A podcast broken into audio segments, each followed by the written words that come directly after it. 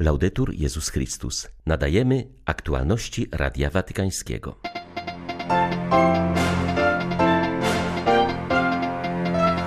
Franciszek zaapelował o większe zaangażowanie w budowę bardziej braterskiego świata. W Dniu Ludzkiego Braterstwa przypomniał, że jest ono nadzieją ocalenia dla ludzkości. Watykan jest gotowy uczestniczyć w dialogu narodowym w Libanie, a nawet być jego gospodarzem, zadeklarował na zakończenie wizyty w tym kraju szef papieskiej dyplomacji. Kolejne kraje włączają się w działania Stolicy Apostolskiej na rzecz ludzi starszych. Chodzi o zapobieganie ich wykluczeniu i objęcie lepszą opieką. 4 lutego witają Państwa Krzysztof Brąk i Beata Zajączkowska. Zapraszamy na serwis informacyjny. Droga braterstwa jest długa i trudna, ale jest nadzieją ocalenia dla ludzkości. W mrocznych czasach logice konfliktu przeciwstawmy braterstwo. Papież Franciszek mówi o tym w specjalnym przesłaniu na Dzień Ludzkiego Braterstwa. Jest on obchodzony na całym świecie już po raz drugi, a miejscem głównych wydarzeń jest Dubaj, gdzie trwa wystawa światowa Expo 2020. Franciszek przypomina, że 3 lata, jakie minęły od podpisania przez niego wraz z wielkim imamem Ahmedem Altajebem dokumentu o międzyludzkim braterstwie, były czasem budowania braterstwa jako bariery przeciwko nienawiści, przemocy i niesprawiedliwości. Papież dodał, że wspólnego podążania drogą braterstwa nie można odkładać na później. Jest to sposobny dzień, by podać sobie ręce, aby uczcić naszą jedność w różnorodności, aby powiedzieć wspólnotom i społeczeństwom, w których żyjemy, że nadszedł czas braterstwa. Wszyscy razem, ponieważ podstawową sprawą jest solidarność jednych z drugimi. Właśnie dlatego dzisiaj powtarzam, nie ma czasu na obojętność. Albo będziemy braćmi, albo wszystko się zawali. I nie jest to jedynie literackie wyrażenie tragedii. Nie, to jest prawda. Albo będziemy braćmi, albo wszystko się zawali. Widzimy to w małych wojnach, w tej III wojnie światowej w kawałkach, jak wyniszczają się narody, dzieci nie mają co jeść, spada poziom edukacji, to jest zagłada. Albo jesteśmy braćmi, albo wszystko się zawali. Franciszek wyraził przekonanie, że choć droga braterstwa jest długa i trudna, to stanowi dla ludzkości nadzieję ocalenia. Wielu oznakom zagrożenia, mrocznym czasom i logice konfliktu przeciwstawmy znak braterstwa, który akceptuje drugiego i szanując jego tożsamość zaprasza go na wspólną drogę, zachęcał Ojciec Święty. Dziękuję wszystkim, którzy podejmują wysiłki z przekonaniem, że można żyć w harmonii i pokoju, świadomi potrzeby bardziej braterskiego świata, ponieważ wszyscy jesteśmy dziećmi Boga, braćmi i siostrami. Dziękuję tym, którzy dołączą do naszej drogi braterstwa. Zachęcam wszystkich do zaangażowania się w sprawę pokoju i do odpowiedzi na konkretne problemy i potrzeby ostatnich, ubogich i bezbronnych. Propozycją jest to, by iść ramię w ramię, wszyscy jako bracia, aby być rzeczywistymi budowniczymi pokoju i sprawiedliwości, w harmonii różnic i poszanowaniu tożsamości każdego. Siostry i bracia, idźmy razem naprzód tą drogą braterstwa. Sorelle, fratelli, avanti insieme. Obchody Międzynarodowego Dnia Ludzkiego Braterstwa to przejaw dążenia do lepszego świata, w którym górę weźmie duch tolerancji, braterstwa, solidarności i współpracy, powiedział wielki imam Al-Azhar w przesłaniu na główne obchody tego dnia w Dubaju. Towarzyszy im trwający od środy do soboty Festiwal Młodzieży, w którym biorą udział przedstawiciele nowych pokoleń z różnych krajów świata, wyznawcy islamu, chrześcijaństwa, judaizmu i hinduizmu. W przesłaniu imam nazwał papieża odważnym towarzyszem na drodze braterstwa i pokoju. Weszliśmy na tę drogę z nadzieją na nowy świat, wolny od wojen i konfliktów, gdzie zalęknionych się uspokaja, ubogich podtrzymuje na duchu, bezbronnych chroni, a sprawiedliwość jest wymierzana. Idziemy po tej drodze, choć jesteśmy pewni, że nasze cele są dalekie od osiągnięcia w świecie pogrążonym w niekończących się konfliktach i wiemy, że takie cele są nie do przyjęcia dla podżegaczy wojennych. Jednak podążanie drogą pokoju jest przeznaczeniem dla wszystkich wierzących w Boga i Jego orędzia, bez względu na to, jak poważne mogą być wyzwania i przeszkody.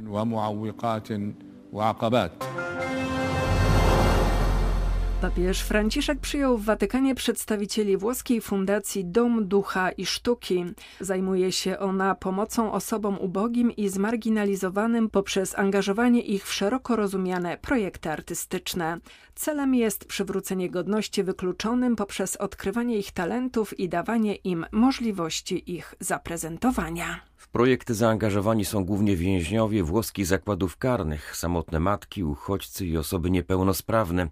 Organizacja prowadzi działalność w Europie, Indiach, Afryce, Ameryce Południowej i na Bliskim Wschodzie. W jej ramach powstał m.in. projekt Skrzypce Morza. To warsztat produkujący instrumenty muzyczne z drewna pozyskanego z rozbitych łodzi migrantów wyrzuconych przez morze na brzegi Lampedusy. Franciszek określił działania fundacji jako ewangeliczne i budzące nadzieję. Dziękuję wam wszystkim, ponieważ jesteście ziarnem nadziei.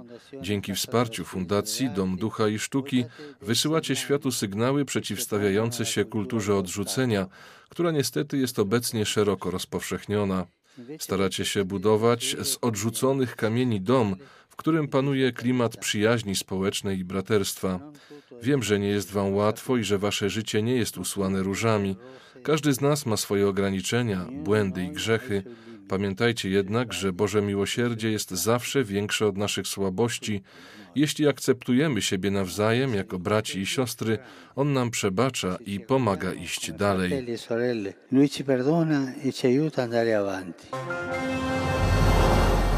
Watykan jest gotowy uczestniczyć w dialogu narodowym w Libanie, nawet być jego gospodarzem, jeśli zostanie o to poproszony przez wszystkie strony.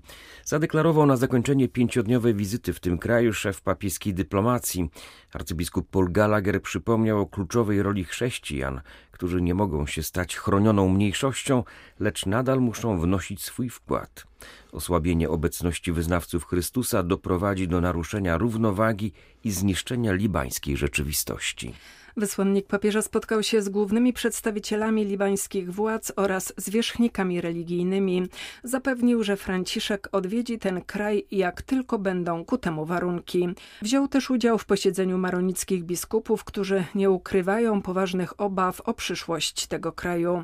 Ich zdaniem Liban może się przekształcić w arenę zdalnie sterowanych konfliktów między obcymi siłami. Arcybiskup Gallagher podkreślił, że nie wolno wykorzystywać Libanu do załatwiania cudzych interesów.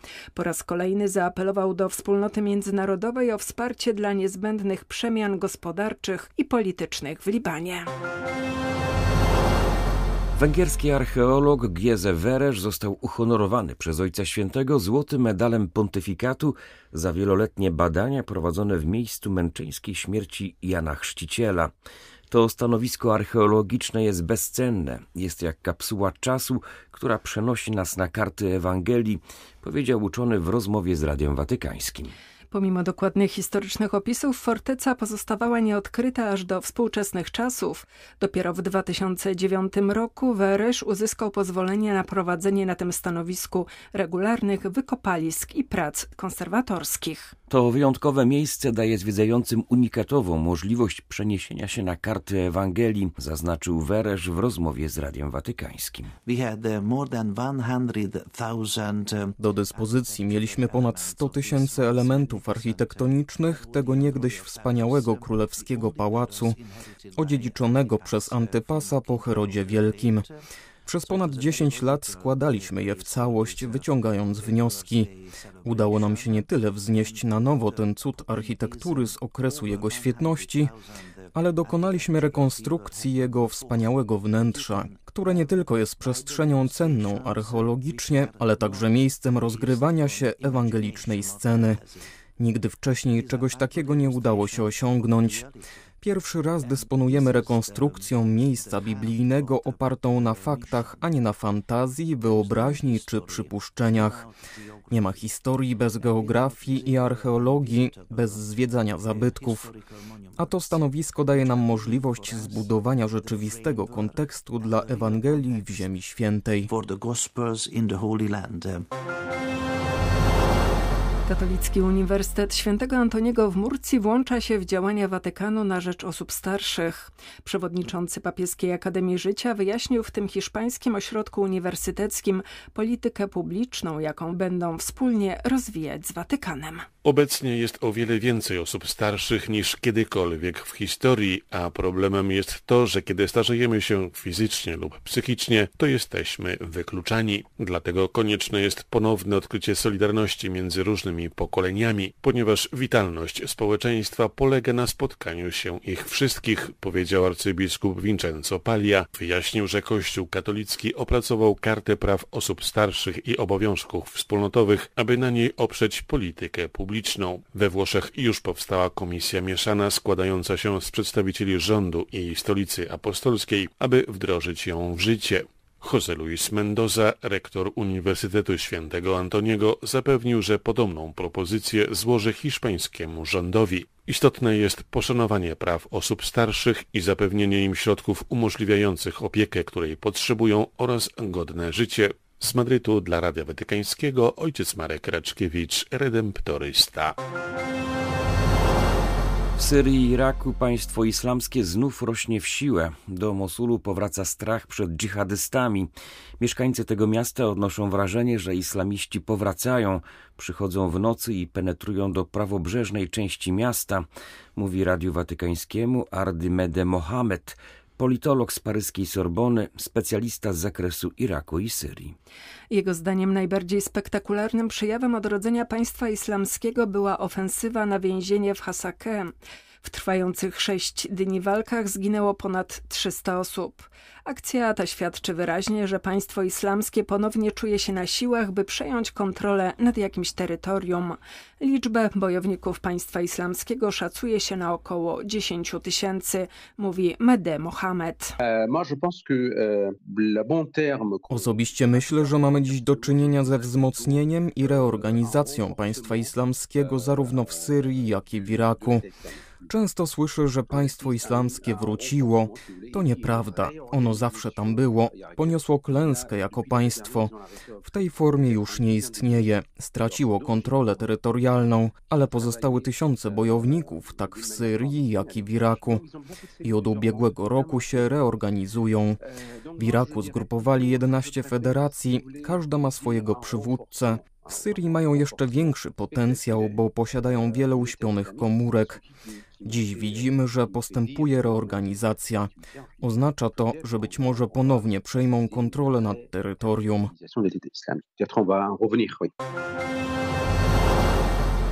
Rozpoczął się proces beatyfikacyjny pierwszego pakistańskiego męczennika. Akash Bahir został właśnie ogłoszony przez Watykan sługą Bożym i kandydatem na ołtarze. To wielki dzień dla Kościoła w Pakistanie, który jest mniejszością w muzułmańskim kraju. 20-latek poświęcił życie, powstrzymując zamachowca-samobójcę przed wejściiem do wypełnionej wiernymi świątyni, gdzie pracował jako wolontariusz. Umrę, ale cię nie wpuszczę, krzyknął do terrorysty, który ostatecznie zdetonował bombę na zewnątrz. W kościele trwało nabożeństwo, w którym uczestniczyło ponad 1000 osób. Gdyby zamachowcy udało się wejść do środka, doszłoby do masakry na niespotykaną skalę. Zamachy, w których zginął Bahir, miały miejsce w Lahaurze w 2015 roku w okresie Wielkiego Postu, gdy wierni zebrali się na nabożeństwo pokutne. Dokonało ich 2 zamachowców-samobójców. W wyniku ataków zginęło 17 osób, a 70 zostało rannych. Były to aktualności Radia Watykańskiego. Laudetur Jezus Chrystus.